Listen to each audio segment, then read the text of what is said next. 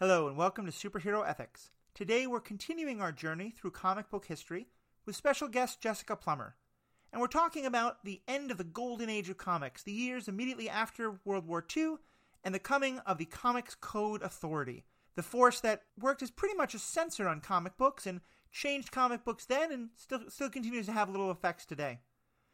And we'll discuss all that and more after a commercial break. But first, I just want to add a quick personal note.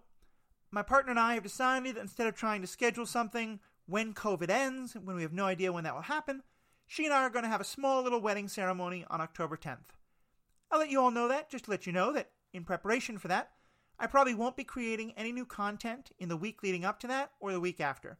So, those first two weeks in October, there will probably not be any content, but once that ends, I'll be right back giving you more content on superhero ethics, Star Wars Universe podcast, and all the great other parts of the Stranded Panda Podcast Network that I'm able to be a co creator on.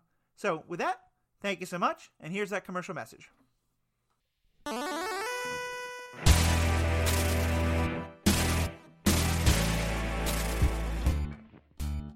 Hello, I'm Matthew. I'm your host. I am joined today by Jessica Plummer, who's been a frequent guest on the show for a lot of topics, but every time we have you on, Jessica, we always sort of get just glimpses of your comic book history knowledge um, uh, something that Jessica writes about quite a lot on BookRiot.com. And um, so now we're continuing this series on the history of comic books. I'm really excited to have you back for it. Jess, how you doing today? I'm doing good. Thanks for having me on again. Yeah, I think it's going to be a lot of fun. So let's just set the idea of what we're talking about today. Today, and um, you know this better than I do, so make sure I get this right. Today we're talking about the years after World War II, the sort of second half of the Golden Age, from 1946 to about 1955. And this is the period when comics start changing. And then, in response to that, um, or in response to many social things, um, a real pushback against comics emerges, and a real push to censor comic books uh, emerges, which leads to the self censorship of comics by the uh, CCA, the Comics Code Authority. Um, do I have that right about in terms of like what's the time scale and the major events we're talking about today? Yeah, I mean, I think we're going to be talking a little bit about you know, it's it's very hard to place an exact time frame around things. Um, so we'll be talking a little bit about you know stuff that happened during the war and even before the war, and the knockdown effects of the CCA, um, right, as it you know flows into the 50s and 60s. But yeah, the comic book industry started to change really significantly after the war, and the comics code was put into effect in 1954, so that that pretty much covers the time frame you laid out. Yeah. So and let's just kind of start by catching up a bit. Um, last time we talked about the the beginning of the golden age of comics, the start of Superman and Wonder Woman and Batman, and sort of how this whole comic book thing got started, and especially the Jewish origins of it and some of the social justice origins of it. Um, what are kind of one or two last things that maybe we didn't kind of um, that you wanted to kind of touch on briefly from that period, or new characters you wanted to make sure we knew about that are going to be important for us as we go forward? Um, I mean, I think one of the the key things about uh, the early golden age, or I mean, when people say the golden age, they really do mean the World War II era. The time period that we're talking about now is sort of a technically it's part of the golden age, but it's just sort of like a middle like time that nobody's really that invested in, um, except when talking about this sort of. Um, nobody's that invested in, in terms of superheroes because it wasn't a very active time for superhero stuff. Right. Um, but that early period, it was really sort of. Um, it was very anything goes. It was a completely new hmm. medium. Um, superheroes were a completely new concept. I mean, they had been you know, they, they took their inspiration from earlier characters, but they were a really new idea. Um, and so it was, it was a very creative sort of free for all in the industry and people were just throwing stuff at the wall, seeing what stuck, the ideas of like, um, trademark uh, and plagiarism were also still being worked out, like what it does and does not constitute plagiarism, which we talked about a bit mm. in um, the previous episode in this series right. with the Captain Marvel lawsuit. Um, but like, you know, creators were stealing from each other willy nilly, and I mean, everybody was just sort of like having fun doing whatever they felt like doing because it was cheap pulp entertainment that cost 10 cents and nobody was looking at it that closely until yeah. all of a sudden they were, which I think, you know, is very relevant to what we're going to talk about today. Right. And so, one last thing I just wanted to tease out from that time. Um, I know that you are just a little bit of a fan of Oliver Queen, the Green Arrow. Um, and because that character is going to come up a lot as we go forward, why don't you tell us a little bit about his origins?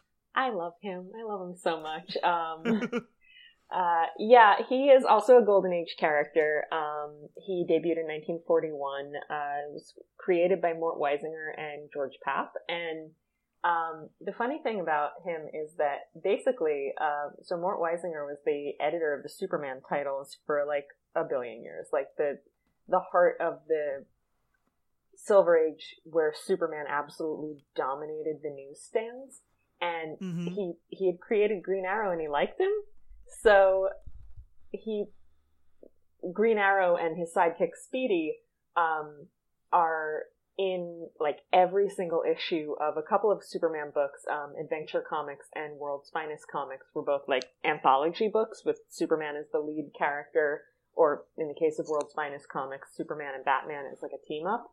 Um, mm. And then there'd be all these backup stories, and Green Arrow and Speedy are in all of these backup stories from the early 40s to like 1969, which I know because I've been reading through those appearances because that's how much I love these characters. Um, but the the thing that's interesting about uh, the, the, the interesting effect of that is that um, we'll talk about this more in our next episode. But a lot of DC characters went through this major upheaval um, in the late 50s and early 60s because they had kind of disappeared during the time period we'll be talking about this episode. Mm and they were very much revitalized um, when superheroes became popular again in the beginning of the Silver Age. But because Green Arrow had just sort of been like, you know, riding along on Superman's coattails or cape tails or whatever for decades, he really hadn't changed. And so he doesn't get a significant makeover until 1970. And that's when we really start to see the the modern character, and that's actually considered by many people to be sort of the date that they pin the start of the Bronze Age to, because mm. like the the revitalization of the Flash, Barry Allen. Well, Barry Allen was a new character at this point in 1956 as the start of the Silver Age, and the makeover of Green Arrow uh, and his team up with Green Lantern for all these like social justice stories in 1970 as the start of the Bronze Age. Right. That makes a lot of sense. That totally makes sense.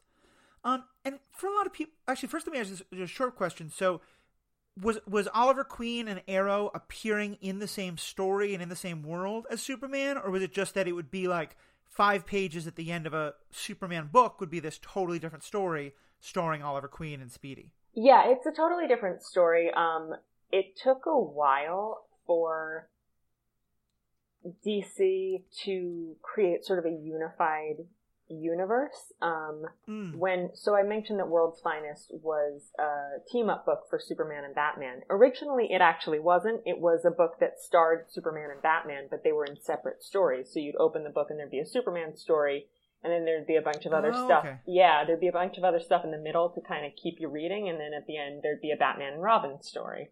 Um, and then you get like Johnny Quick in there and Aquaman. and right. I did not realize Johnny Quick had so many appearances. I mean, I, I like the guy. heard but, the character before. Um, he's like the Flash, except he recites a mathematical formula to help him go fast. Oh, okay. That's that. That sounds plausible. It, it, I mean, uh, it's science.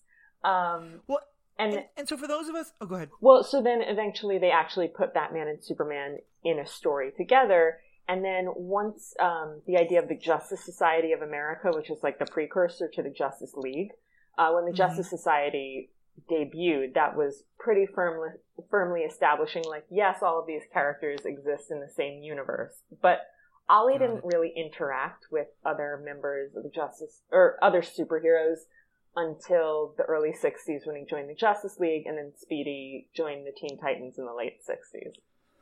Got it. And and briefly for those of us who like myself, um, I know about Oliver Queen because of the CW Berlanti verse.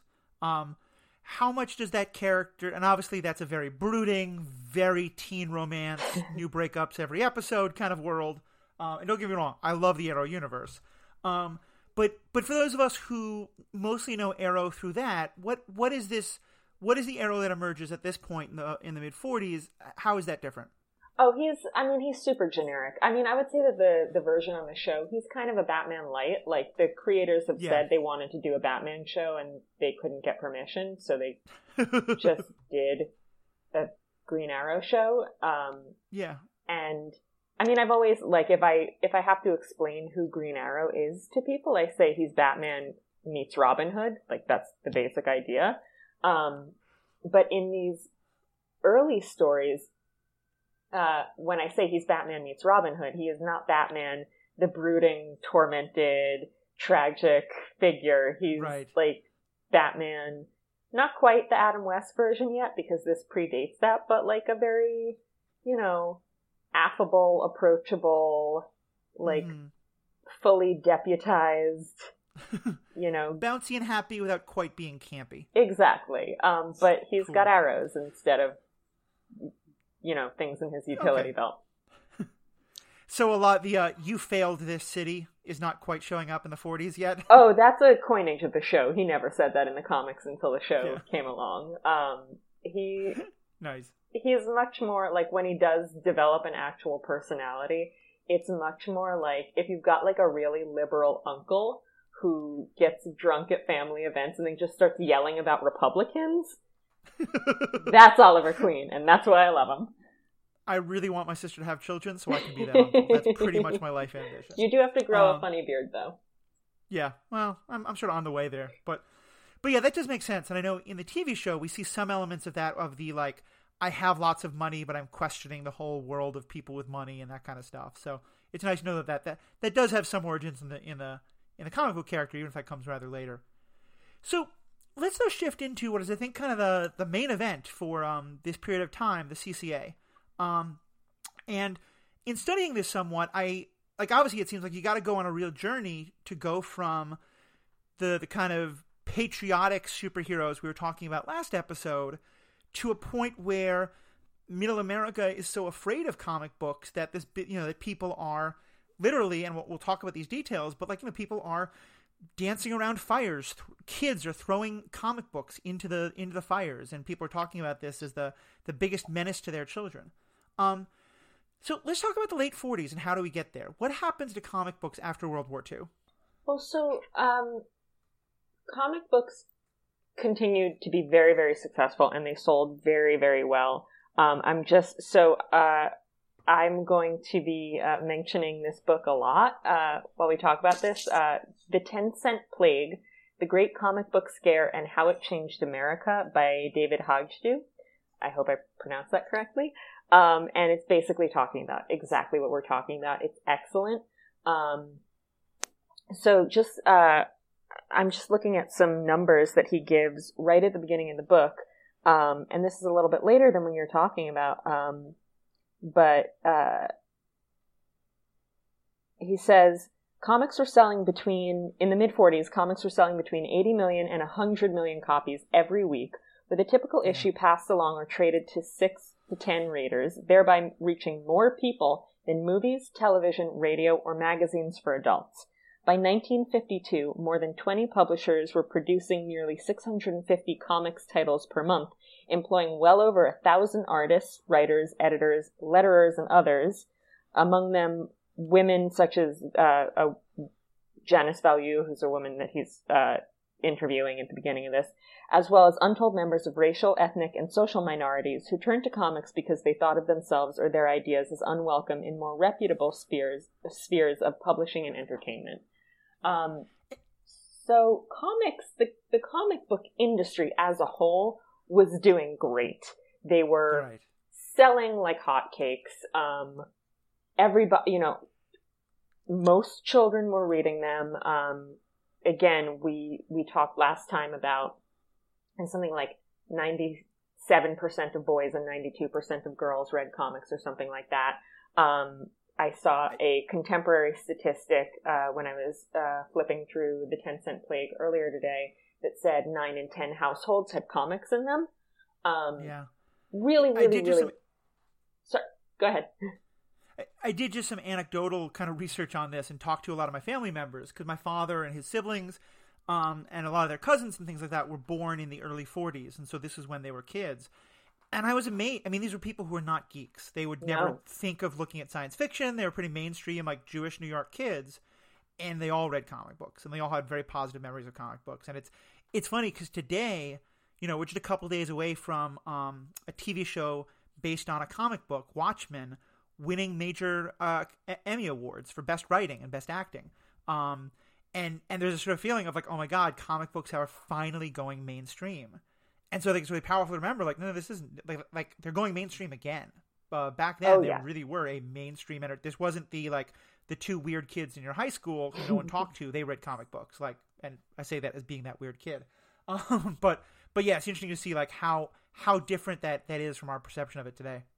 Yeah, and I mean, when you think about it, if we're talking about the late 40s, very few households had a television at that point.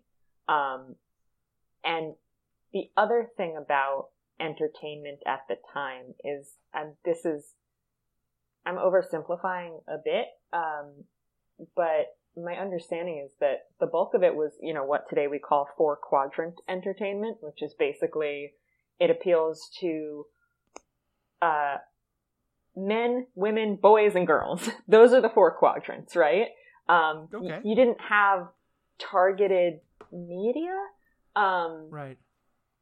so, because if a household had a television, then your parents decided what you watched. If Right. if you didn't have a television, you definitely had a radio. Your parents decided what you listened to. If you go to the movies, the movies are not really at that point so much made for segmented audiences. I mean, they definitely have genres, but hmm they're not really, you know, nobody's saying this movie is for women ages 18 to 35 the way that they might now.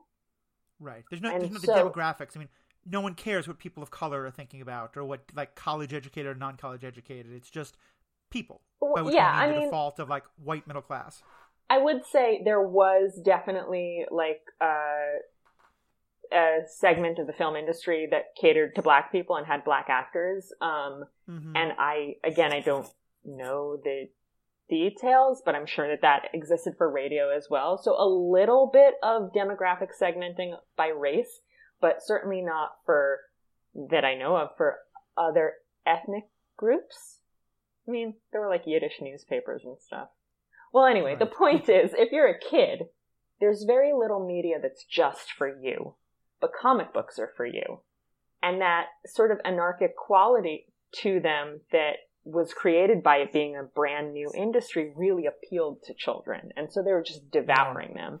And then there was increased readership because um, comics were being sent during the war, comics were being sent to the GIs as like a little, you know, memento of home. I mean, these are very, these are very young men. If you're 18 and it's not that long since you started reading com or stopped reading comics maybe, and it's Mhm. nice to see Captain Marvel again or whoever.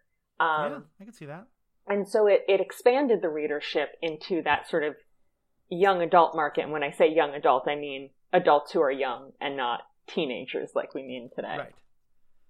Um, but yeah, so comics were selling very well, um, but not superheroes necessarily. Um, Mm. Superman continued to sell well. Uh, Batman and Wonder Woman did fine. Um, Captain Marvel was doing great until DC really tied Fawcett Comics' hands up with the lawsuit and they couldn't really publish anymore. Um, Mhm. you know, other publishers had other characters that they were publishing. Um, Timely, which would become Marvel, had still had Captain America and Namor the Submariner and the original Human Torch and a few others. Um, but that genre was not a super popular genre after the war. Um, and I'm not really sure why. I don't know if it was, you know, because the idea of a miraculous hero who could save us from the bad thing didn't feel as necessary once the war was over. The U.S. Um, Army had just done that. yeah, and like we do see a turn towards sort of atomic based fears, um, Mm. but not quite yet. Uh, not really at this point. Um, but we do start seeing the comics turning darker, right? Isn't this when like a lot of more the horror comics and kind of more the, the lurid comics and uh, and those kind of things start to develop? Yeah, exactly. So the genres that start to emerge here, I mean, there are, there are a lot of different genres. Like you also see westerns becoming popular at this point, and actually war comics, um, romance right. comics became a thing. Uh, this is really I was looking at like um, comics debuts by year during the period that we're discussing, and a, Archie Comics started putting out a lot more books. So these characters weren't new, but all of a sudden Jughead had his Jughead had his own comic, and Betty and Veronica had a comic, and you could see like the company is doing very well because they're able to release more and more books with these kinds of characters. Um, and that's what I was going to ask. When you say romance comics, do you mean something like Archie, where it's like high school hijinks and mostly like who's going to take who to the prom and that kind of thing? No, those are generally generally considered like teen humor comics. Um, romance okay. comics are hilarious and amazing.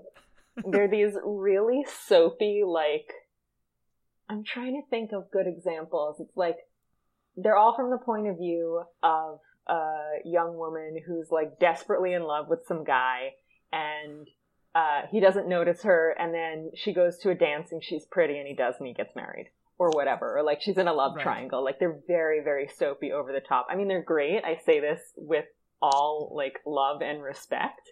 Um, uh-huh.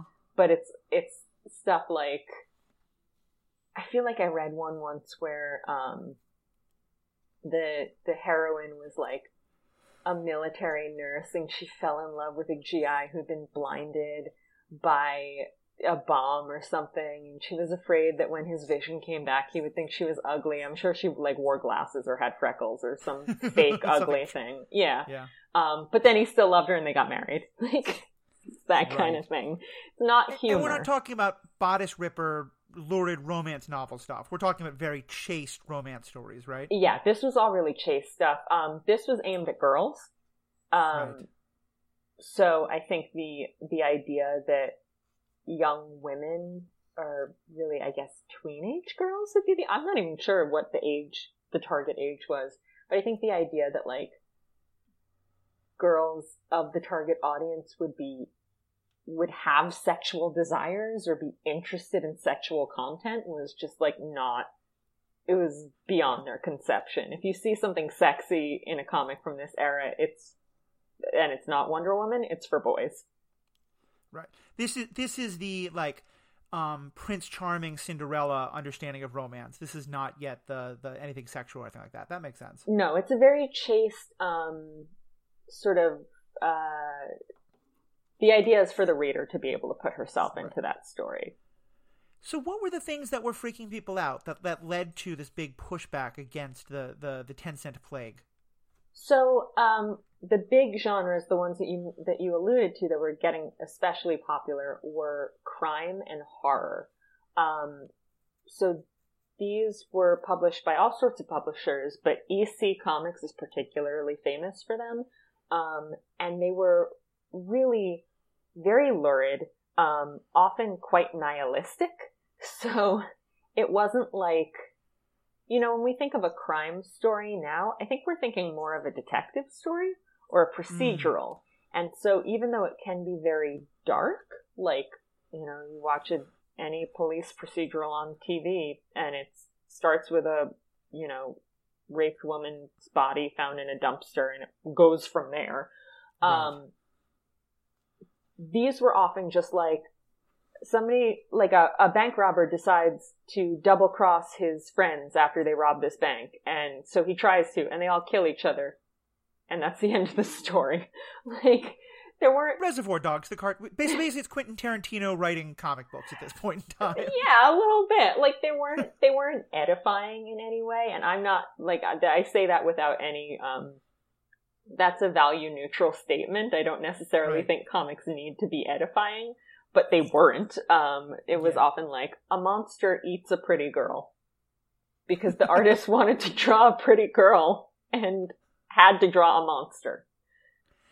And, and you start to see that seep into the superheroes. Like, does Batman start dealing with with with gangsters who are all killing each other, or is Superman fighting the monsters that are eating pretty girls, or is this all kept kind of outside of the superhero stories. No, this is really for um, the those particular genres. Um, right. The one thing you, it depends on the publisher. You do see a little bit more of um, is sex. So, mm. uh, not really. I I can't think of many examples, if any, from what would become DC or Marvel. I mean, Catwoman was slinking around, but she, I don't think she got significantly sexier in the late right. 40s than she had been in the early 40s. Um, we don't see Lois Lane all of a sudden having her clothing ripped by whatever terrible thing she's in or that kind of. Oh no, Lois kind of Lois stayed pretty much the same um, during this era. Um, if you look at, uh, for example, I sent you this cover before we started talking, um, but uh, if you look at Phantom Lady covers from the time, yeah. Um, so she was published by Quality Comics. She has this very, very skimpy outfit that's like two little flaps of cloth over her breast and then like hot pants and they're kind of connected in the middle.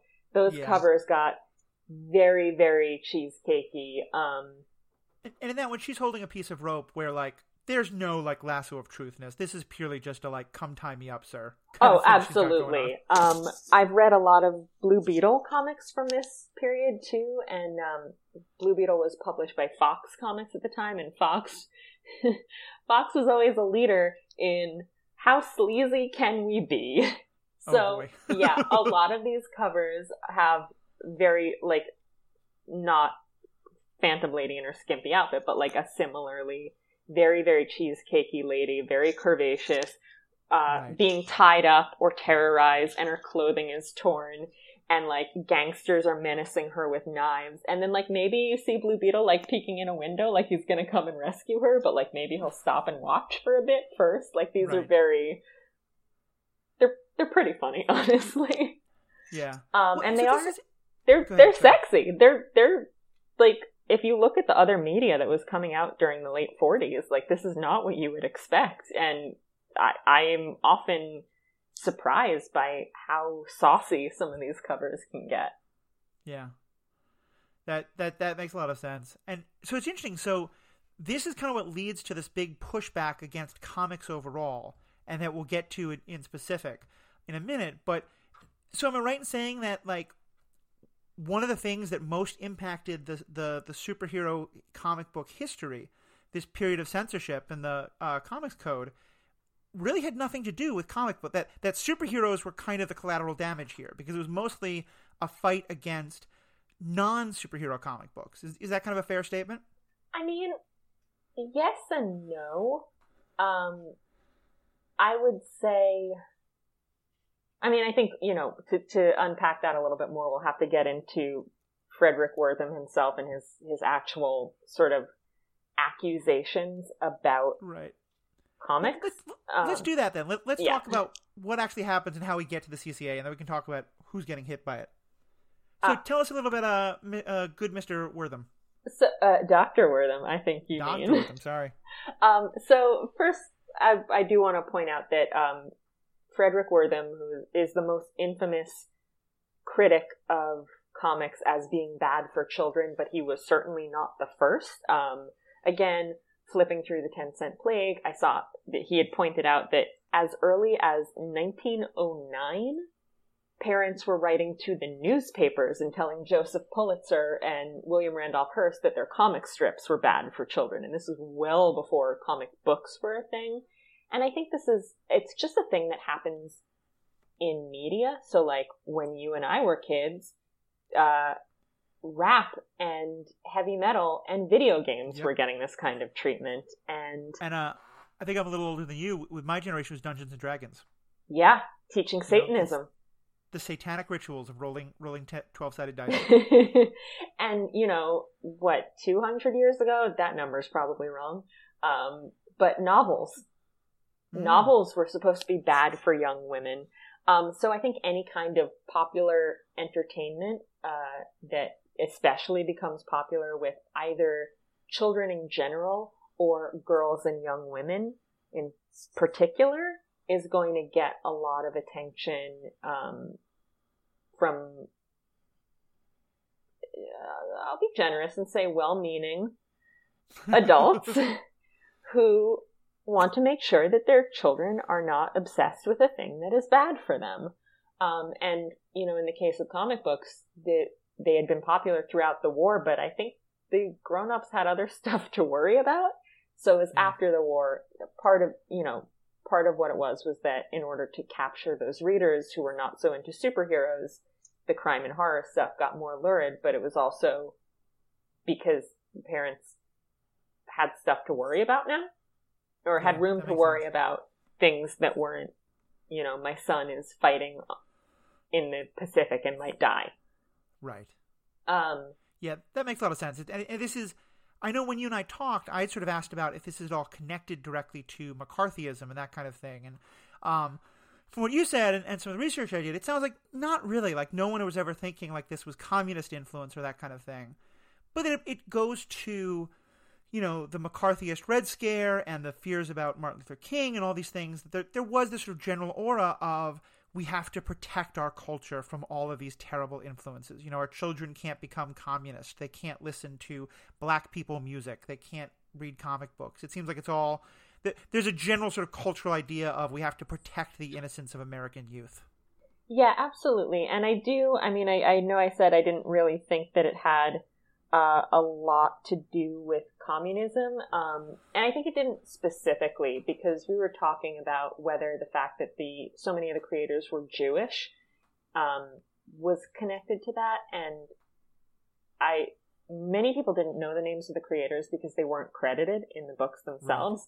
Right. And I feel like a lot of these parents, even if the names had been in the book, would not have bothered to look because it's these were not these were not people who were actually reading the comics that they were upset about. Like, right. ever, really. Um, I mean, no censor ever has. I mean, that's no. kind of the way censorship works. But yep. yes, understood. Um, but uh, just again, flipping through the 10 Cent Plague, uh, he talks about comics being accused of being both communist and fascist. Um, oh yeah, they're everything you don't like. They're everything that's bad for America and could hurt your kids. Okay um, there there is a certain amount of you know if you can pick up on the subtext of it comics and not just superhero comics really did reflect the immigrant experience and the second generation experience right. um, and they were they were urban they were mostly made out, they mostly came out of new york city if you mm-hmm. thought that that was the place where virtue went to die you weren't going to want your kids reading comics. I mean, we are current. I am currently living in an anarchist zone or something. Yeah, no, that's true. So, that's true.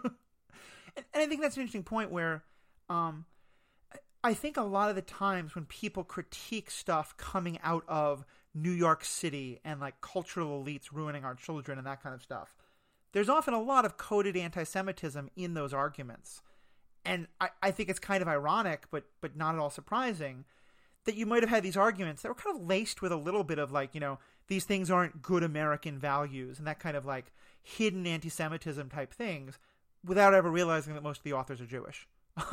like that yeah. seems the exact kind of irony we get in this a lot. Yeah. Um so let's talk about uh, Fredric Wertham himself. So he writes this tract called "Seduction of the Innocent." Um, and the baller title. A, yeah, this is clearly a you know, well laid out, logical, reasonable, show both sides kind of approach to the, the comic book idea, right? Or, or am I missing something? No, not so much. Um, yeah, yeah. so Wertham Wertham was a, a psychiatrist, and like, I will give him his due. He like he was not a monster. Um, he really was genuinely concerned about the youth of America, and I was reading up on him, and he actually was like a huge ally uh, for black people at the time, um, and he like campaigned for desegregation of the army during World War II, and he was friends with Ralph Ellison, and like, oh wow, yeah, like again, not all bad, and like part of the reason that he became sort of so fixated on comic books was because he was working with children. He was working with, you know, what were then classified as quote unquote disturbed children but disadvantaged children, kids with mental health problems. And he was trying to figure out why, why was this happening? Um, but of course, then his methodology, like one of the big things that he kind of threw out the window was the principle that uh, correlation is not causation. So he, you know, would talk to 10 kids who were like in an institution and say, do you all read comics? And they'd say yes, because all the kids read comics. It wasn't these kids right. in the institution read comics and that's why they were in an institution. It was, it was like saying, do you breathe oxygen? Like, yeah. Right. I'm a kid in 1946. What do you think? Yeah. And, um, and it makes sense. Uh, it makes sense, especially because like, you know, we're starting to get into the 50s. We're starting to get into some of the like post-war existential like nihilism that starts to, to pop up a lot and, and leads to the beat generation to a large extent. And so I can imagine that there's a lot of forces being like, you know, we don't want to actually look inward. We don't want to ask, could there be anything wrong with this? You know, the American century is just dawning. Everything about America is supposed to be perfect. We just freed the world. And so when you don't want to look at the idea of like angst within the youth, you know, it has to be like, oh, okay, no, it's because it's because of these comic books. These books are taking the pure and innocent and making them bad. There's certainly nothing inherent in our own culture that would do this. Absolutely, and this was also when um, terms like teenager and juvenile delinquent uh, mm. spe- were started to be in use, and juvenile delinquency was considered a huge problem. And you know, to be fair, you did have a lot of young people coming out of the war years or returning from war and not really knowing what to do with themselves. Yeah. Um, I don't think that, uh, I don't think young people at the time were any worse or better than young people have ever been. I think people are people, and you know, if you go back to like ancient Roman writings, you'll see people complaining that teenagers don't listen to their elders. Yeah. So th- it's the not a new thing. what hormones do to you when you hit puberty hasn't really. That's not tied to a society. That's just you know chemicals. Exactly. Um, but it was it was a buzzword. Um, sort of the way that Satanist was, you know, back in the eighties, and um, Wertham's central thesis was that comic books cause juvenile delinquency. Mm. Um, and again, he he had these very uh, non-scientific studies where he you know, it's unclear how much he was deliberately fudging things to get to the result he wanted and how much he was so caught up in what he thought was happening that he didn't realize that he was fudging things. But, um, he would do things like, uh, he listed out again. He was working with these kids who were in this uh, this institution um, for uh, children with mental health problems. Um, I think it was basically uh, it was juvie, and right. um, he said they he, he listed all these terrible things they were doing to each other. They were choking each other. They were you know they a bunch of kids held a boy down and stabbed him in the arm with a pencil because they wanted to. Like all this this whole list of different like vicious things that children that children do to each other, that children have always done to each other. Um, and he said it was because of comics. And I think it was like in one case, a kid had been reading a comic that depicted a similar scenario, but like the kid never said, I am doing this because I saw it in the comic. And it was the only instance where there was even a case where what happened in real life matched what was shown in the comic. And all the mm-hmm. other ones, there was no parallel to anything happening in a comic book. But he said, all of these terrible things these children did to each other are because they got the idea from comics, which is just, like, obviously not true. Like, that's not yeah. what happened there. And there were all these stories circulating at the time, not just from Wertham, but like were in the news and stuff about kids who um, they saw. Uh, there was one story. I mean, these are terrible stories. There was one story about a little boy who um, hanged himself, and uh, the there was a comic book like on his like he he basically put a noose over his bed and hanged himself. And when they hmm. found him, there was a comic on his bed that depicted someone being hanged. And the coroner determined that he was ex- like playing. He was trying to figure out if he could do what they were doing, and he slipped. Um, hmm. There are stories of kids jumping off the roof because they thought they could fly like Superman. There's one story about um, these two brothers who got into a fight over a comic book. They were fighting over who got to read it, and so one of them took his dad's gun and shot the other one. Oof. But and like it, it seems like we're always going to have horror stories like that, but that there's this real tendency, maybe it's in other cultures as well, but especially in American culture, to say, you know, we can't actually think that there's anything fundamentally wrong with our culture that's causing this. And so it must be these outside influences. This is what I was talking about before. What it makes me think of, honestly, is um, when the Columbine shooting happened uh, mm-hmm. back in the mm-hmm. late 90s. You know, these were two very troubled young men. They had been radicalized in a lot of ways. They had been um, uh, you know that the, there's a whole lot of discussions that could have been had about were they were they radicalized or were they the victims of bullying and like high school class structures and stuff or like what the causes were but instead it mostly became about you know goth culture and yep. like me and my friends who were hardcore goths at the time basically like wouldn't be let into stores because we were wearing long dark coats because yeah. that's what they were from um you know and it's just it's it and I, and I remember it was a time where I I was like you know, let, us actually talk about whatever issues drove them to this. Um, because I, I, think that's one of the things that will happen a lot. It sounds like this is very much what happened here. Is you're always going to have kid. I don't want this to be the case, but you're always going to have emotionally troubled kids who do things that emotionally troubled kids do, and we should work as a society to reduce that and to deal with it. But it seems like in every generation, there's some cause that people want to say, well, the two most extreme people who were comic book fans did these terrible things so let's assume that comic books caused that, and thus, you know, in the same way that people don't say like, look at all the many people who play violent video games and don't go commit shootings. You know, mm-hmm. it's the, as you said, correlation doesn't mean causation. Yeah, I mean, again, if every kid in America is reading comics and point zero zero zero zero one percent of them commit violent acts, I don't think that is proof that comics lead to violent acts. Just same with video games. Same with, uh, no, you're, you're exactly right. And I was a freshman in high school when Columbine happened, and all of a sudden we weren't allowed to wear trench coats to school. Not that anybody was wearing a trench coat to school, because it's a weird thing to wear. Hey! we, we didn't goths. have goths in my school. We had like one goth. She was That's very fair. lonely. That's fair. Uh, I think you were not a high schooler when Trent Reznor came about, so we had very different no. experiences in that regard. Oh no, my my high school football team uh, ran out onto the field to the, the Backstreet Boys larger than life. We were we were extremely wholesome. Oh wow. Okay. Yep. We we went to very different schools.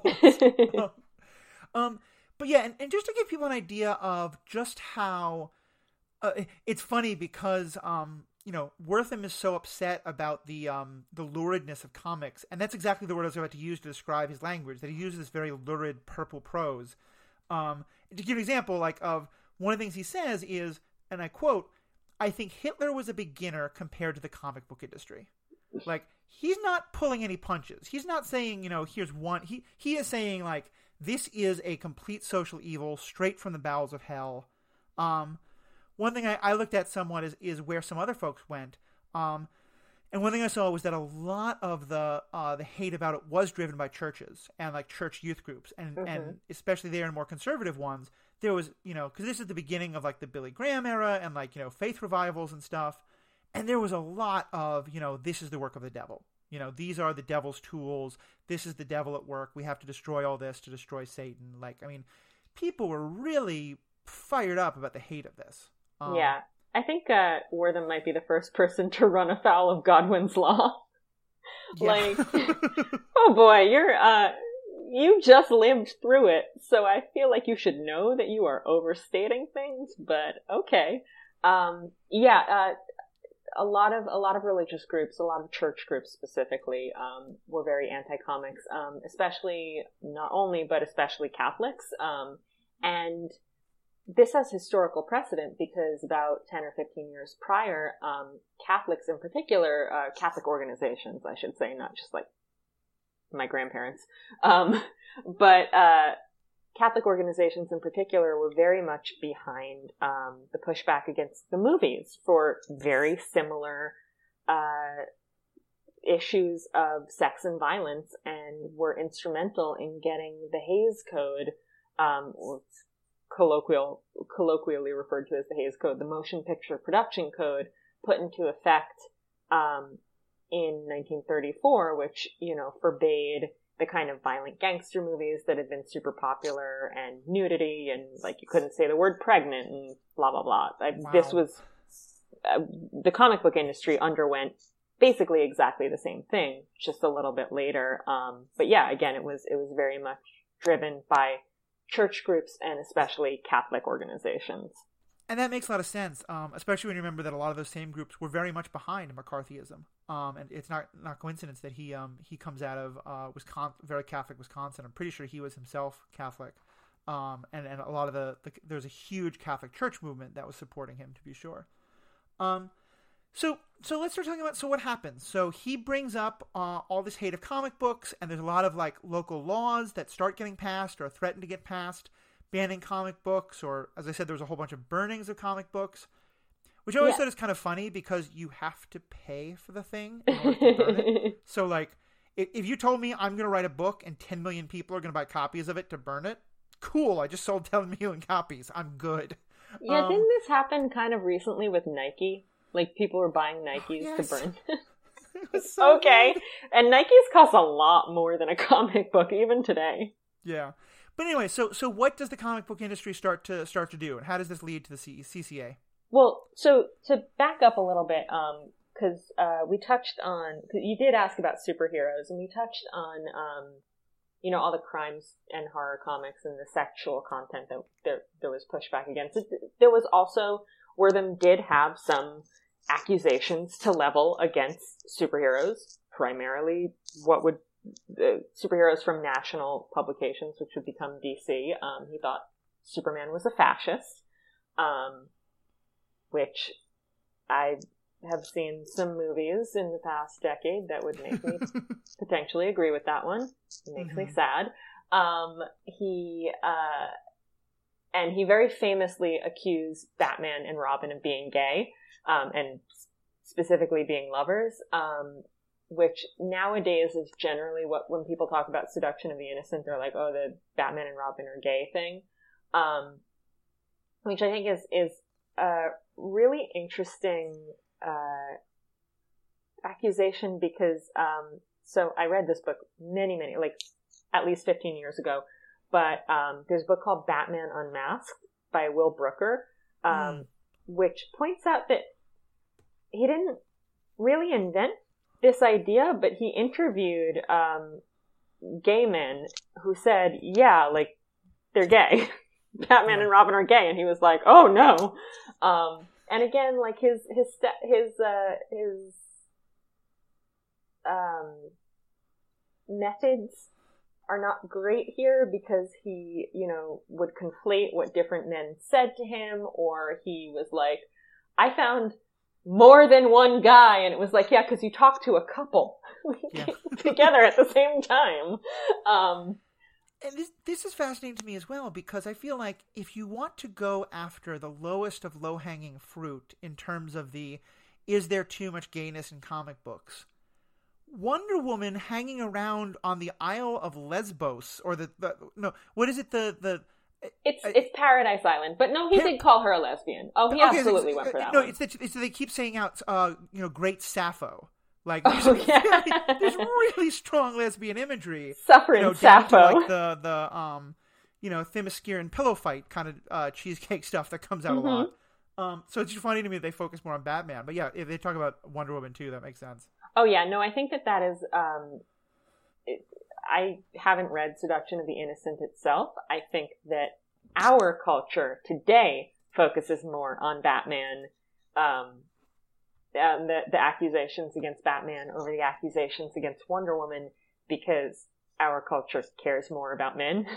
Yeah. Um, I think, like, I think that's why the Wonder Woman stuff kind of gets blown off. Um, but yeah, he also was like, "Oh, Wonder Woman's a lesbian," which is like, yeah, kind of. I mean, she's bi, but yeah, you're not wrong, yeah. dude.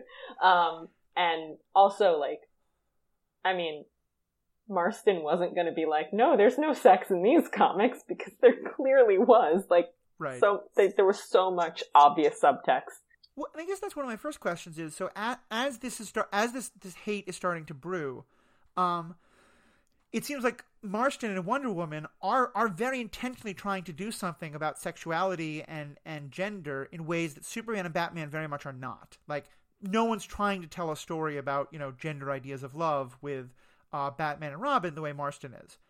Is there pushback against Martin specific? Like as the the comic book industry starts to realize there's a problem, is Marston and Wonder Woman singled out a little bit? Like you know, kind of like, look, you got to shut up. You're getting us all in trouble. Um, not that I know of. Certainly, as we get into the fifties, um, I mean, Wonder Woman comics. It's those early comics that are so weird and so kinky and so much fun um, and they get very, very toned down. And um, Wonder Woman herself gets sort of desaturated a bit, um, more marriage focus. It's a bummer. Um, but you you start to see you start to see more of that emphasis on like heterosexual pairings. Um, so mm.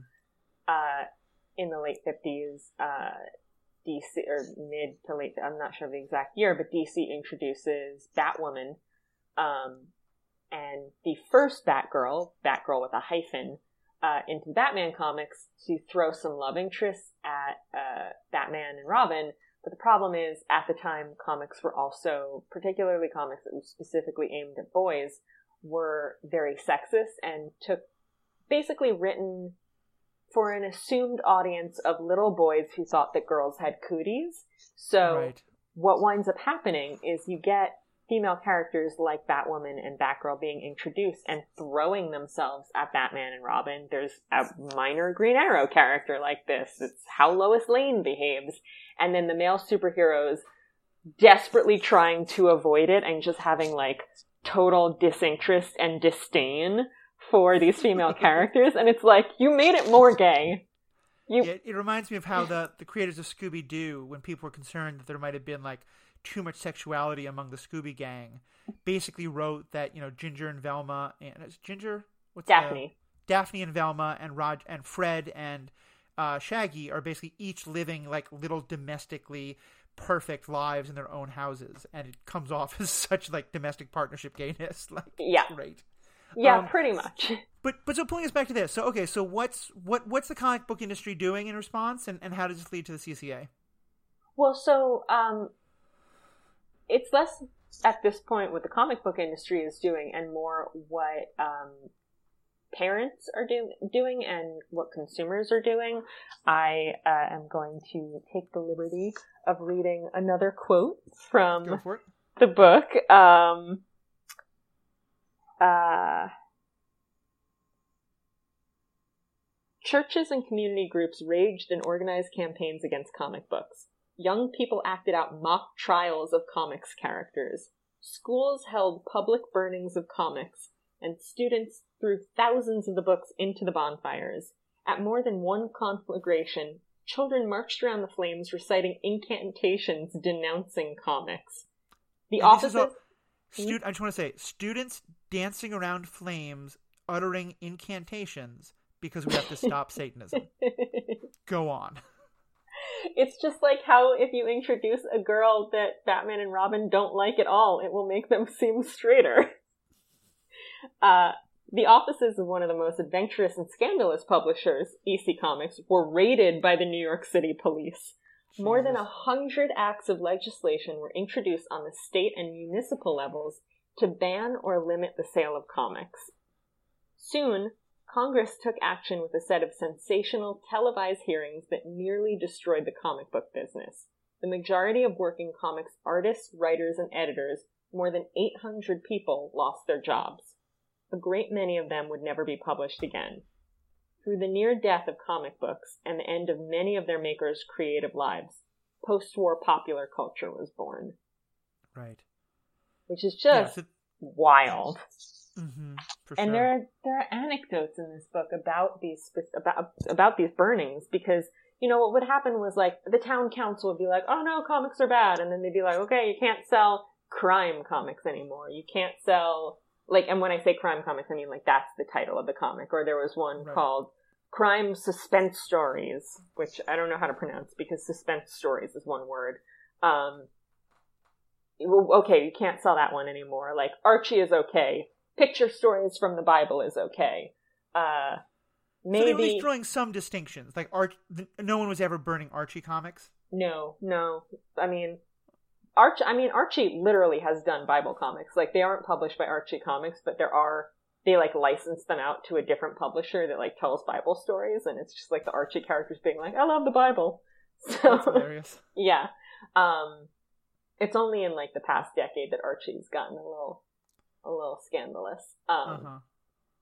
but yeah, basically, different municipalities would ban specific comics or they would say like we we ban any comic that's injurious to our children which is like okay who defines that um right. and it wasn't just like small towns in the middle of nowhere like this was happening in new york and la um chicago uh, and it was it was controversial. Like the Chicago banned some comics, and the Chicago Tribune wrote this blistering editorial that was like, "You haven't actually proven that comics cause juvenile delinquency. You've just proven that okay, some so juvenile nice delinquents read comics." Nice to see there was some pushback happening at least. Yeah, definitely. Um, but yeah, so so comics would be banned, um, and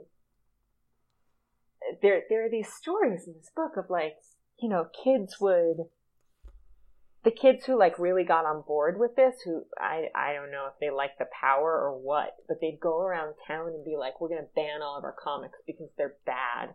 And then there's like all these kids with their little red wagons full of because they're not they weren't going out and buying more comics to burn them. They were right.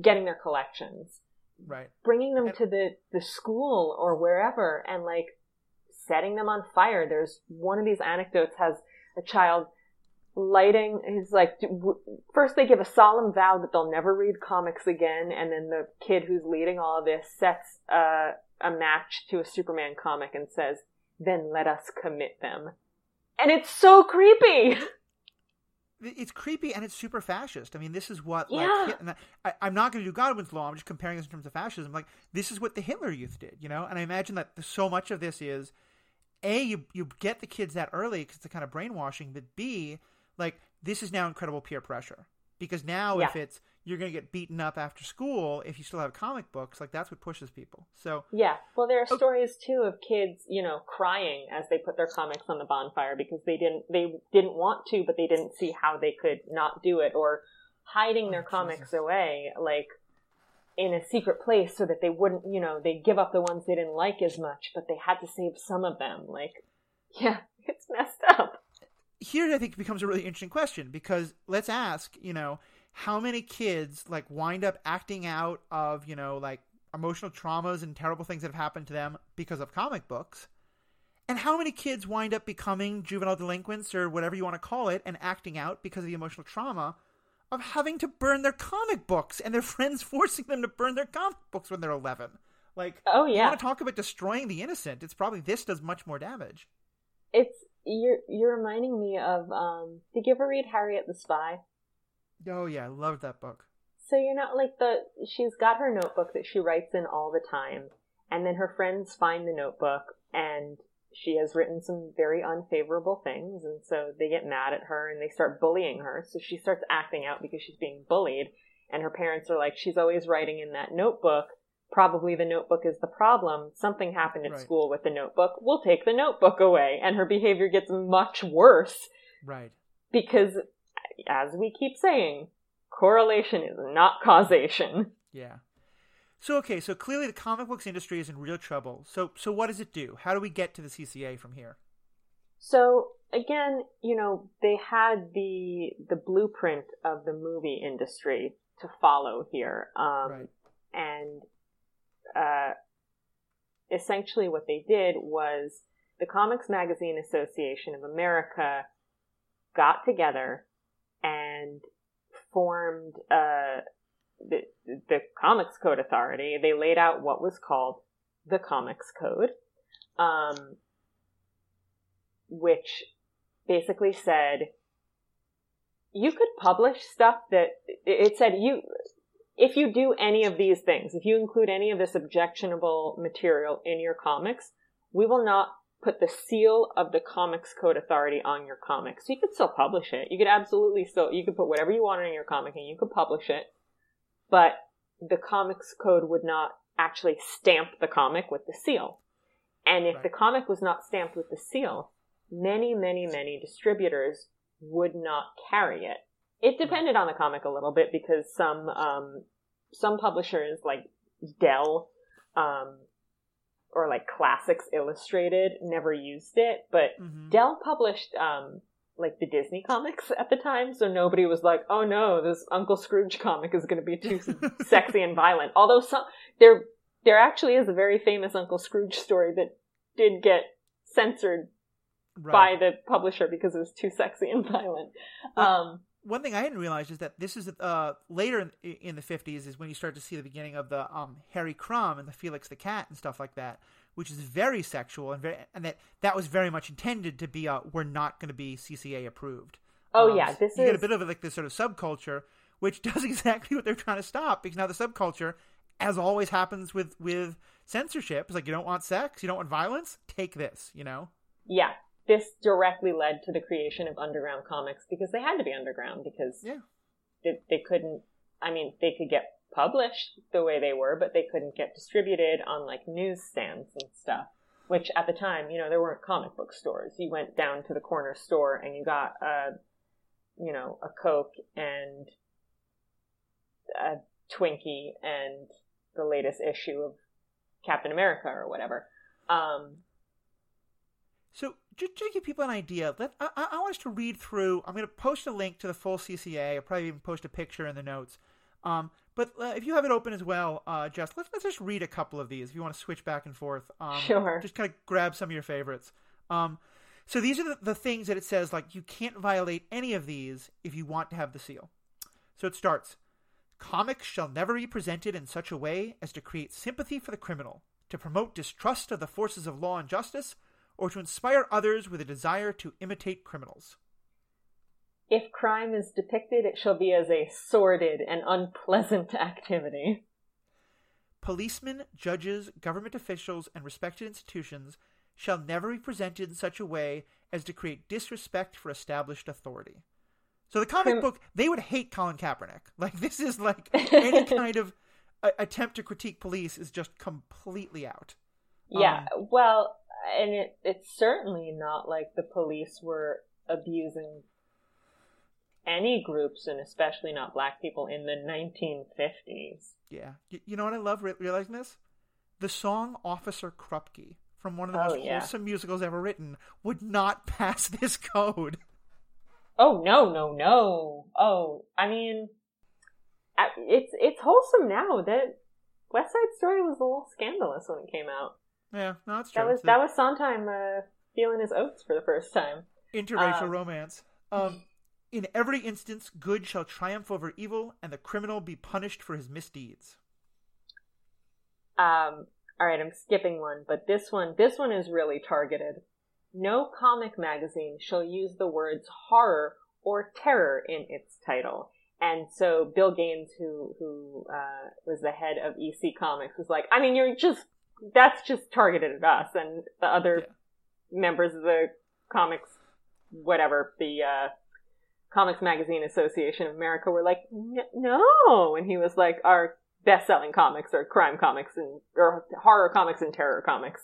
Um, there was also a rule about like how big the word crime could be on the cover, like literally how many inches it could be. Like basically this banned all of their bestsellers without actually admitting that it was banning all of their bestsellers. Mm-hmm. But if you're, again, if you're Archie, or your picture stories from the Bible, or your Dell, or, you know, any of the other, like, you know, publishers who specialize in funny animal comics or westerns or illustrated right. versions of classic literature, you love all this because it's going to put your biggest competitors out of business and you don't have to change a damn thing about your content. Yeah, no, it makes sense. Uh, it, and I mean, in fact, that's you know that that's often what happens with censorship is that the people often they're kind of happy to help the censorship along, or the people who are going to benefit most from it. Um, there's a couple more here about like no nudity, not, no excessive violence, things like that. Eh, these are all ones that you know kind of make a little more sense here. They seem pretty pretty uh, terrible in, in this kind of way. Uh, but there's one in particular that I that I I don't want to ever support the Comics Code of America, but I kind of wish they'd bring this one back. Females shall be drawn realistically without exaggeration of any physical qualities. Yeah. Yeah. Like, I, did that actually happen? I mean, did you actually stop having the, you know, women with ridiculously proportioned breasts and and always fighting crime in six inch heels for a while, or did it just that part of it get over overlooked for a bit? Um, I wouldn't say that we actually had female characters with uh, ridiculously disproportionate breasts and six inch heels when this came into effect. Like mm, what okay. they're talking about is like the Phantom Lady cover that I sent you. Right. Um, they are not talking about the really extreme, contorted, uh, like just terrible anatomy and exploitative costumes. Like, yeah, you definitely, we talked a bit at the front of the episode about like how sexy some of these covers could get.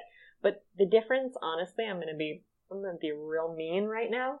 Um, the difference, uh, from that era of comics and our current era of comics is that most artists at this time that we're discussing, uh, had some kind of uh, traditional training.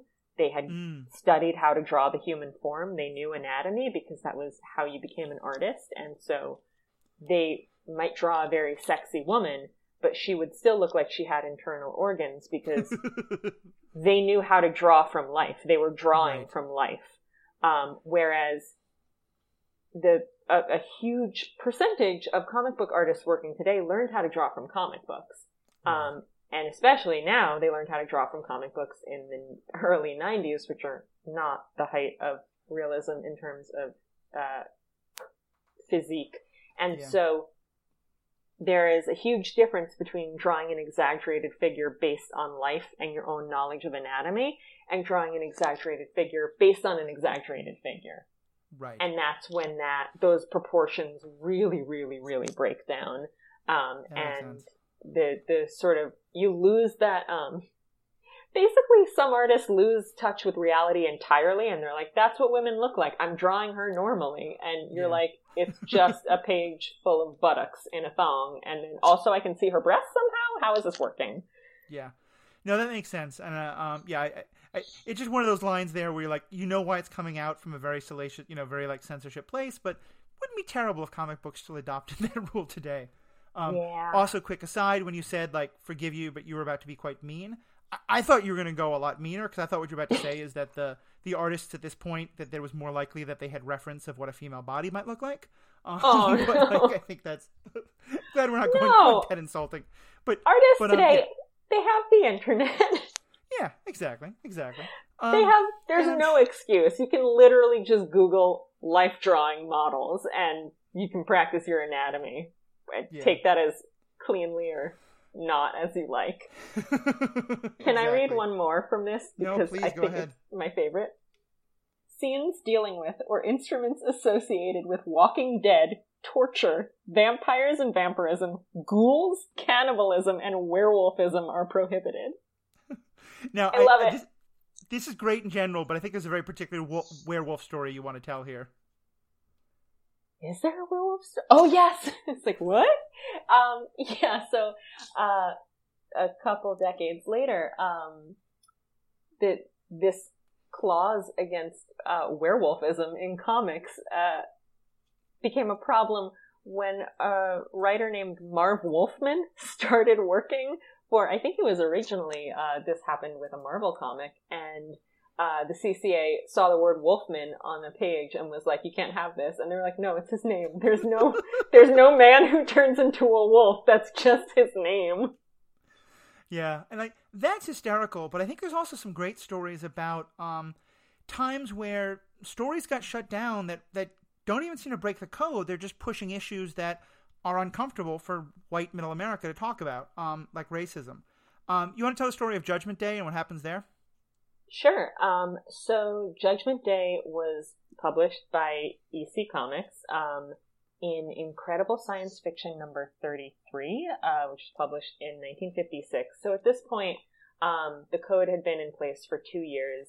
EC had had they had canceled a lot of their books because they had to. Like you'll see that the, you'll note that the title of this is Incredible Science Fiction and not Crime and Horror that stabs you in the dark. Um, right. Which I that's copyrighted. Don't steal that. That's my comic that I'm going to publish. There you Um, so it was it was a short story. It was not the whole comic. Um, written by Al Feldstein and drawn by Joe Orlando. And in it, it's set in the future, and an astronaut who is wearing a spacesuit the whole time, so we can't see his face, but it's implied that he's human. Um, arrives on a planet um, to see if they are basically enlightened enough to join the Galactic Republic, which is the UN of planets, essentially. And this planet is populated entirely by robots. And there are two kinds of robots orange robots and blue robots. And the astronaut notices very quickly that blue robots are treated differently, that they are forced to live in what is functionally a ghetto called Blue Town. And uh, they don't, their, their education isn't as good. They're deprived of a good education, and then they can't get good jobs, and then they don't make enough money to survive and eat cogs or whatever the robots are doing. Um, and like they're treated as second class citizens and the orange robot talks a lot about how you have to keep them in their place and you know those people it's it's deeply deeply deeply unsubtle Yeah. um, even before we get to the end it's not a subtle story right. so at the end the astronaut says to the orange robot who's been giving him the tour listen you guys cannot join the galactic republic. You are not ready. Your planet is messed up and you're not enlightened enough to be part of the you know interplanetary community. Um, and the orange robot is like what do you mean? Why not? And the astronaut is like i think you need to do a lot of soul searching to figure out why not. And he gets Mhm. back into his spaceship and he flies away and as he does he takes off his helmet and we see for the first time that he's a black man Right. which again this story is not subtle it's not subtle before that last page but that last page really drives it home and it's you know it's it's a very well told and beautifully illustrated story and that Yeah. panel it's still that panel still delivers a punch like it's it's a very good story um And the whole thing is available online, so I'll also post a Oh, link yeah. to that. Um, so yeah, they submitted it for approval to the CCA, and the head of the CCA, uh, this guy named Murphy, what is his first name? I don't know. Who cares? He sucks. Charles Murphy. um, Murphy uh, was like, "You can't publish this," uh, and they were like, "What do you mean we can't publish this?" And were- he was like, "You have to change it. The astronaut has to be white." And Feldstein, the writer, was like, "What? That's the whole point of the story. No, I'm not going to make him white. Like that. That's the whole point." And uh, Murphy kept insisting, and finally, uh, Bill Gaines, again the head of EC, and Feldstein get on the phone with him, and they're like, from all accounts, they were just cursing him out. They were like, "Fuck you! We're not changing the story. We didn't break any rules of the comics code." And if you look at the 1954 guidelines, there's absolutely nothing in there that says you can't point out racism or astronauts can't be black. Like, I don't know what his argument was. I, I was going to ask, what's the ju- so? What year was this? Was this 56. okay? So this is when like the civil rights movement has started in earnest at this point, and like, and so I'm guessing that's kind of the rationale is some nonsense about like you're you're making a political point and comics shouldn't do that, or you're pointing out problems with America and comics shouldn't like infect our young people. Like, I'm guessing it was something along those lines, or do we just have literally no idea? I I mean I think it was just this makes me uncomfortable and I don't I don't like Right. it. I mean, as I saw somebody talking about this story, um, and uh, forgive me, I can't remember where I saw this, but they basically pointed out, like at the time, Jim Crow laws were still completely on the books in the South, and of course, all of the all of the uh, non-legislated but still very present bigotry was also happening in the North. Um, and what the story essentially says is that the United States is not enlightened enough to be part of a global community. Right. Like it's it's a it's a call out post. It is really calling our own society out onto the carpet. Again, that's the whole point. So a this is a real case of like censorship and and how problematic this whole thing was and this whole idea of like basically like you have to protect, you have to hold the status quo and you have to never ever do things that question it.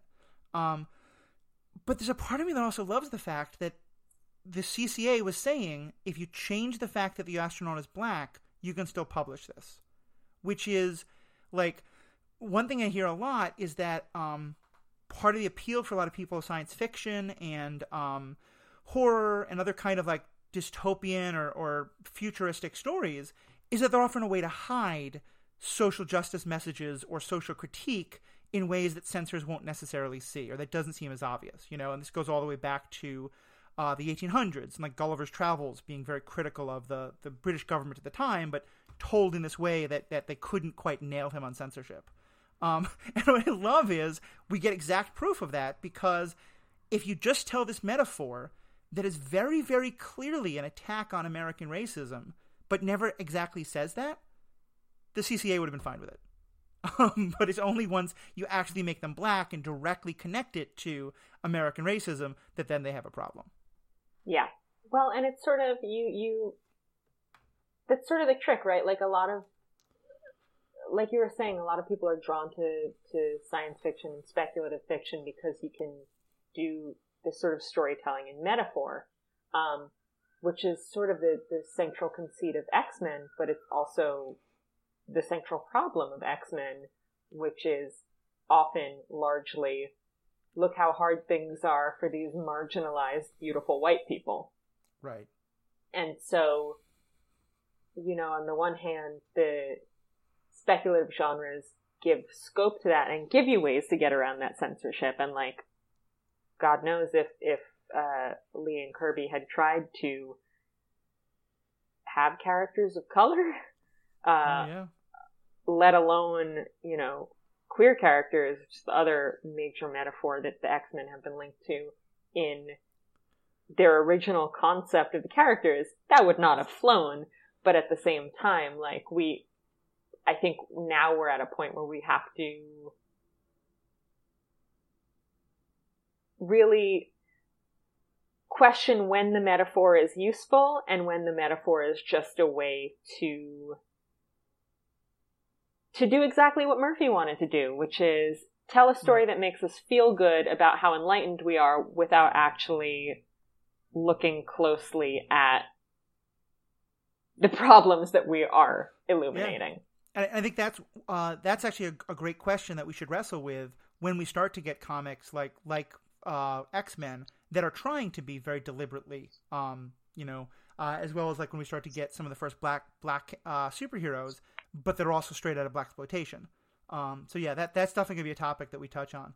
What in terms of getting back to the CCA itself, though? Is there any other kind of important things we want to talk about in terms of uh, the code itself? Well, the thing that, that has just sort of always struck me about it, and this we've we've kind of touched on this, but you know, it's one thing to say things can't be too violent, they can't be too scary, they can't be too sexy, they can't be too um, anarchic or nihilistic or you know they have to have a moral. Like i don't necessarily agree with all those things but i understand where that comes from and i don't they don't horrify me in a bone deep way but what what is underpinning so much of this is like you pointed out with the references to the police you can't disrespect the police yeah. like before this happened there were a lot of like lovably oafish I mean, this is also an ethnic stereotype, but lovably oafish I- Irish cops in the comics, and they disappeared. Like, they could still have an Irish accent. You'll see this on the Adam West show, but they couldn't be fools um, the way they had been previously. You can't disrespect authority of any kind. Yeah. Um, there was this weird thing where like they they wouldn't draw the president because which is like almost approaching a weird religiosity and like we can't have graven images of the president. Like okay. That's until, hilarious to me.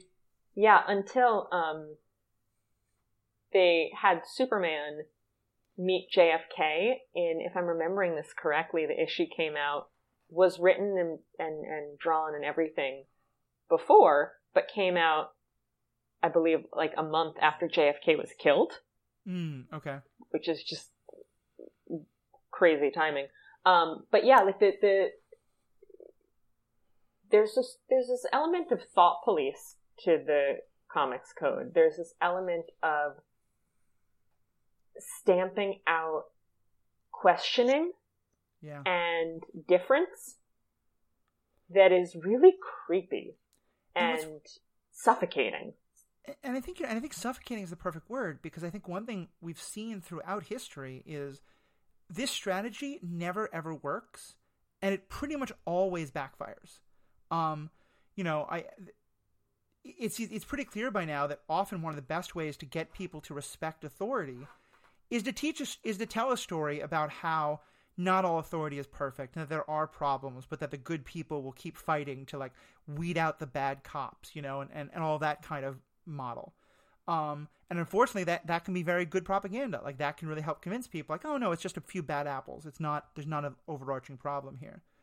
But yeah, I like say, Brooklyn Nine Nine too. Mm, yeah, which is hard for me to uh, accept because uh, I love that show so much. But that, that's a whole other story. But I, I know where you're coming from there. But when you say to someone like, you can never ever have a story about a crooked cop.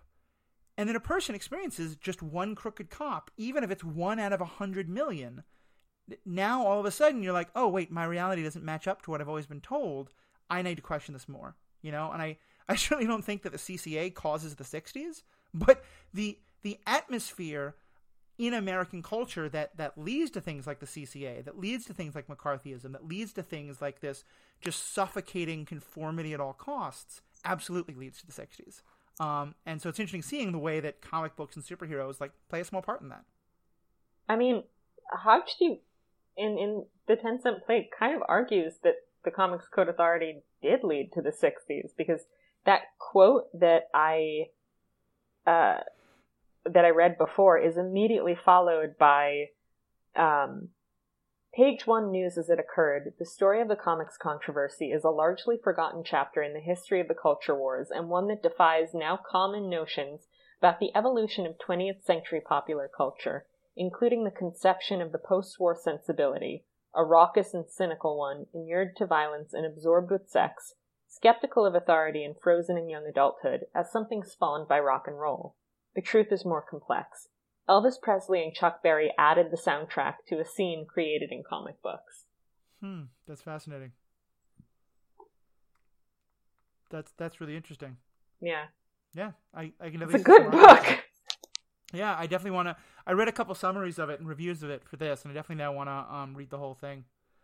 Um, so the last kind of thing I wanted to really touch on uh, with this, and then we'll we'll just touch on a couple of things outside the CCA before we close Uh because uh, I know we've already gone quite a while. Um, what what happens to our characters during this time? I know from um, some of my own research and stuff that, and as you've mentioned, Wonder Woman gets a lot sexy, a lot less sexy. There's a lot less tying people up, and not quite so much of the the very sapphic imagery uh, on Themyscira. Um, what or Paradise Island, I guess it's called. What hap- what happens to some of other characters in terms of how are they changed to more meet this either the CC itself or just this general atmosphere? Yeah, I mean, overall, everybody gets less sexy. Mm-hmm. Um, everybody gets their, you know, stilted in, shoehorned heterosexual love interest, like I mentioned. Um, and I don't, I mean, I say everyone. I don't want to, like,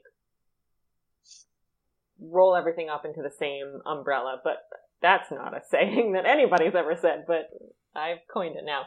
you know, it doesn't, it doesn't apply to everybody, but you do get, start to see characters like Batwoman and Batgirl coming in as mandatory love interests, um, whereas somebody like Catwoman, uh, who was, I mean, Catwoman, she wasn't even that sexy.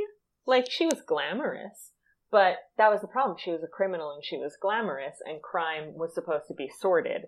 Right. Uh, so she disappeared for over for a decade. Like she just was not in the comics because interesting. She you couldn't have a beautiful thief who was having a good time, who Batman kept letting get away on purpose because he was hot for her, which is absolutely what happened all throughout the 40s.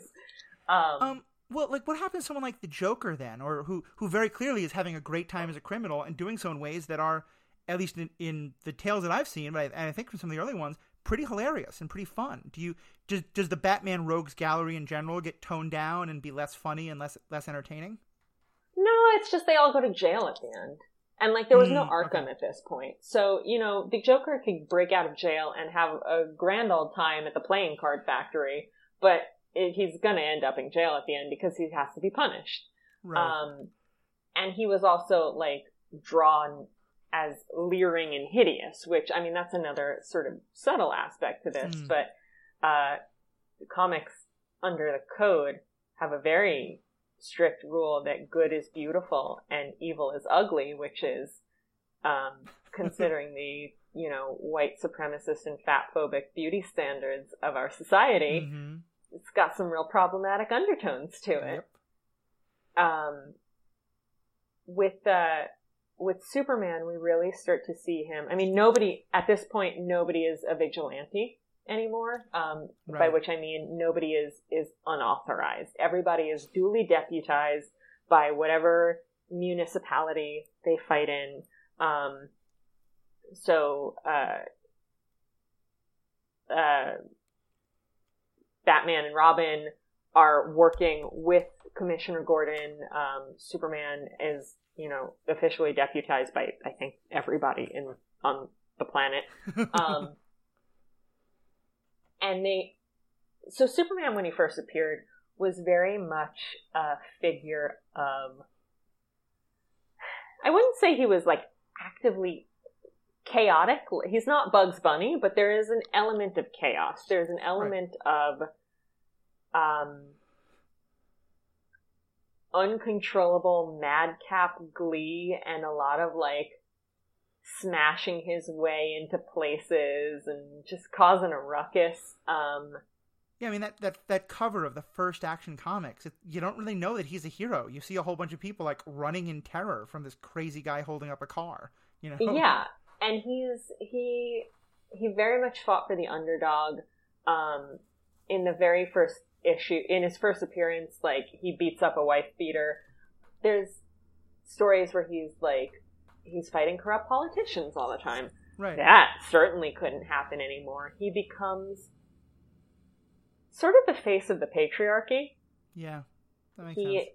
he he becomes this very sort of staid authority figure who well another so you had a couple of problems with superman at this point in time um, which fed into each other one was that uh, because stories couldn't be too violent or too scary or too anything there he was never facing off against anything that was really any kind of a threat Yeah. um, and the other is that as time went on, he became more and more powerful to the point where, like, when he first appeared, he couldn't fly.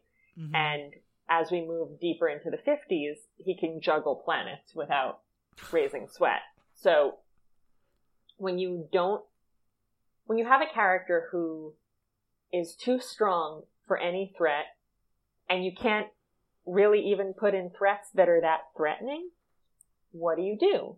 Well, um, you come up with reasons for him to act in ways that are just weird, Mm. and you put that on the cover, and then the reader has to wants to read the comic to find out what's going on. Like, there's a famous comic from around this era where like Superman has a lion head, and it's like, why why does he have a lion head? I don't know. I guess I'll read this comic. Or like, there's a lot of covers where he's being really, really mean to Jimmy Olsen or to Lois, and you're like, why would Superman ever do this? Like, he there's one where he uh, has clearly adopted Jimmy, and Jimmy gives him like a smoking jacket for his for Father's Day or something, and he's like burning it with his heat vision, and Jimmy is crying. oh God.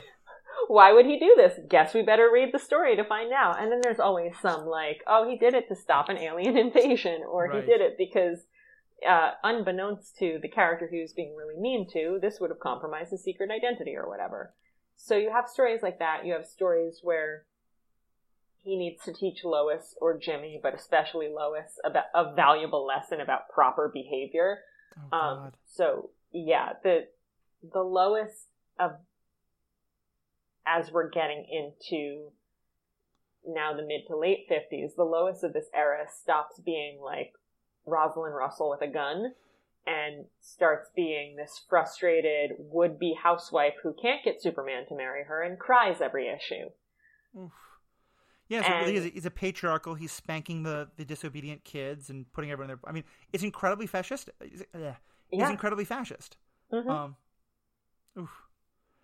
Yeah. And like, on the one hand, these comics, I mean, they are so fun to read. Like, I love Silver Age Superman comics. They're, because of these restrictions, they were actually really creative because they had to be, and you get the most, like the wackiest, most outlandish stories, but at the same time, they're really restricted. So again, you know, I've been reading a lot of Silver Age stories lately. I've been reading a lot of these Superman stories that have the Green Arrow backup stories in them. And there's a lot of stuff where like they'll go to an alien planet and they'll be like, "This is so weird. On this planet, uh, all of their houses are in bubbles, but it's still a suburban, like a Pleasantville style suburban street, but the houses are in bubbles. Like they're okay. There's no. They'll like change one thing about the expectation of suburbia, but there's no. There, they can't break out of that sort of like underlying idea that this is what society looks like. Mm-hmm. And I, it hardly needs to be said. It's all white. Right. Of course. Of course. All right. Well, um, I think next week we're gonna, or, or, not next week, but next next time we're gonna talk about the Silver Age and some of the new things and, and kind of what happens to the the CCA and, and how comics pull themselves out of this. Um, but is there any kind of uh, last things? We're, we're at 90 minutes already, so I want to start wrapping up. is there any kind of last last things from this era that we definitely want to touch on? It's just a really interesting time because one of the things um, that that you had asked about was are there still effects today? Mm-hmm. And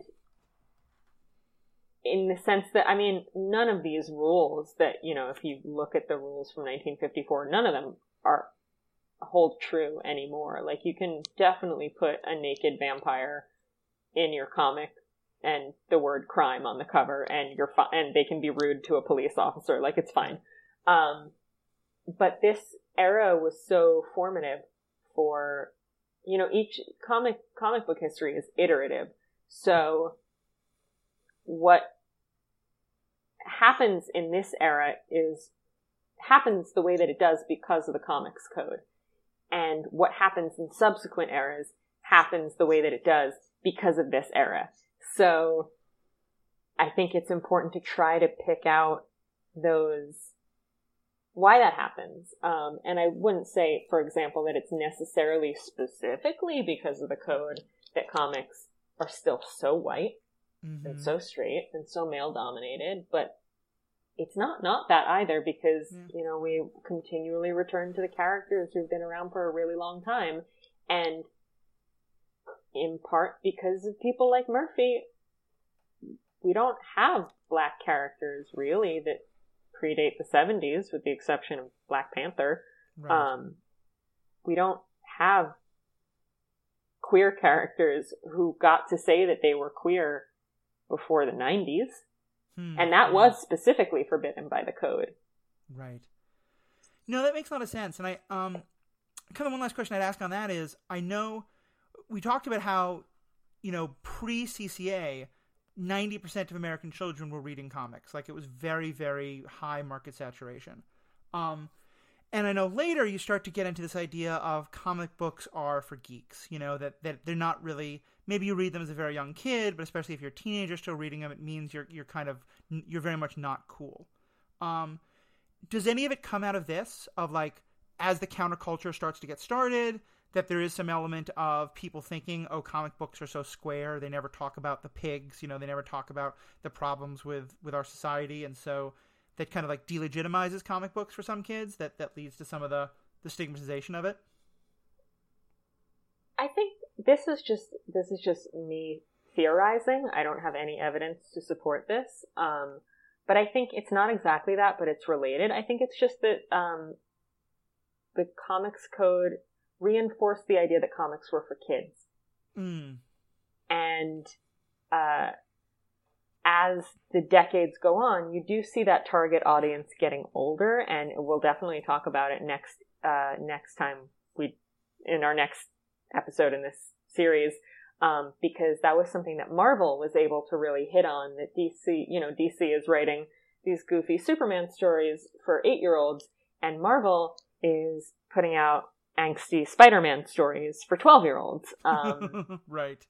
So that, that does start to shift, but because comic books were carved out as a space that had to be safe for the children, even today we see people thinking, oh, comic books are for kids, even though, like, there are very few comic books published today that I would hand to a young child. I'm not giving Alan Moore to a 10 year old anytime no. soon. I mean, it's get, it's getting better. There are imprints specifically for kids. They're like the DC Kids and YA imprints are doing great. Random House graphic is um, all for kids and they're wonderful. Like, but that you know that's because we went so far in the other direction of of defensively saying no comic books are for adults look how many murders we can do in them yeah, I think I'd agree there. And I, to be clear, like I really enjoy the fact that there's a lot of comics that are aimed at adults, and I think you can explore a whole bunch of territory that you might not be able to with some kid stuff.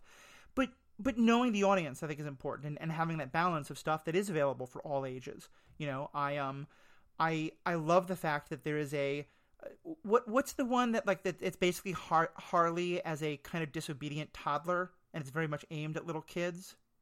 Oh, DC superhero girls. Yeah, like I love that that exists, and I love that Harley Quinn on the DC universe now HBO Max exists, which is very, very much not aimed at kids. Um, you know, and it, it's good that we have both, but I think it's gonna be an interesting story to to continue to chronicle of like what are the ages these are being aimed at, and how is that responded to. So yeah, absolutely. The other thing, um, real quick, that I just thought of um, about uh, comics sort of falling a little bit out of the, the massive popularity they enjoyed is television. Um, mm.